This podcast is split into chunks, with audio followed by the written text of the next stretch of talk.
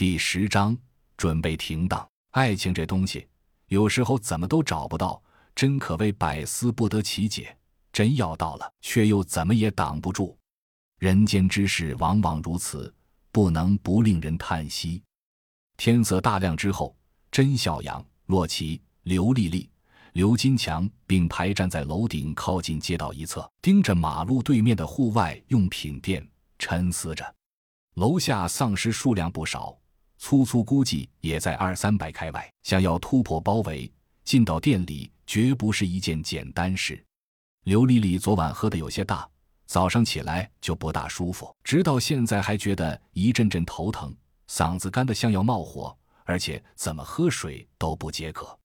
不知道为什么，在甄小阳面前，总觉得有些挥之不去的尴尬。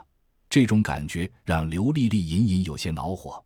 看着楼下的丧尸，她尽力按了按心头的烦恼，用尽量平稳的语调，头也不回地说道：“户外用品店是我一个朋友开的，里外一共三间房子，用钢化玻璃分割开，装着玻璃门。”灾变那天，我们正在里面做最后的户外油补给，乱了之后，大家都着急跑路，门都开着。我那店长朋友，基本情况就是这样。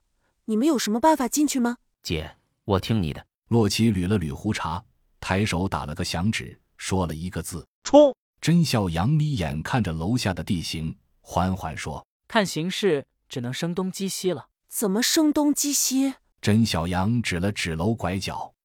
留下一个人在楼顶，想办法发出动静，吸引周围的丧尸又到那边去。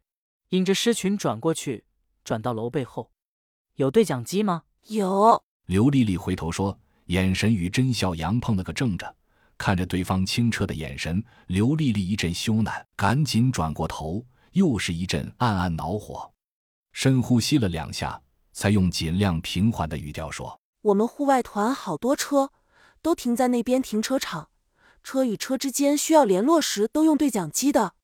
金强去拿两个来。好嘞。刘金强领命，腾腾腾跑去了。不大一会儿，腾腾腾又跑了回来，递过来两个小巧的黑色对讲机。甄孝阳拿在手里一看，呵，还是最新式警用款，不过看做工，九成应该是赝品。都放到信道二，试了试音效，完美。那就这样，丽丽负责引怪。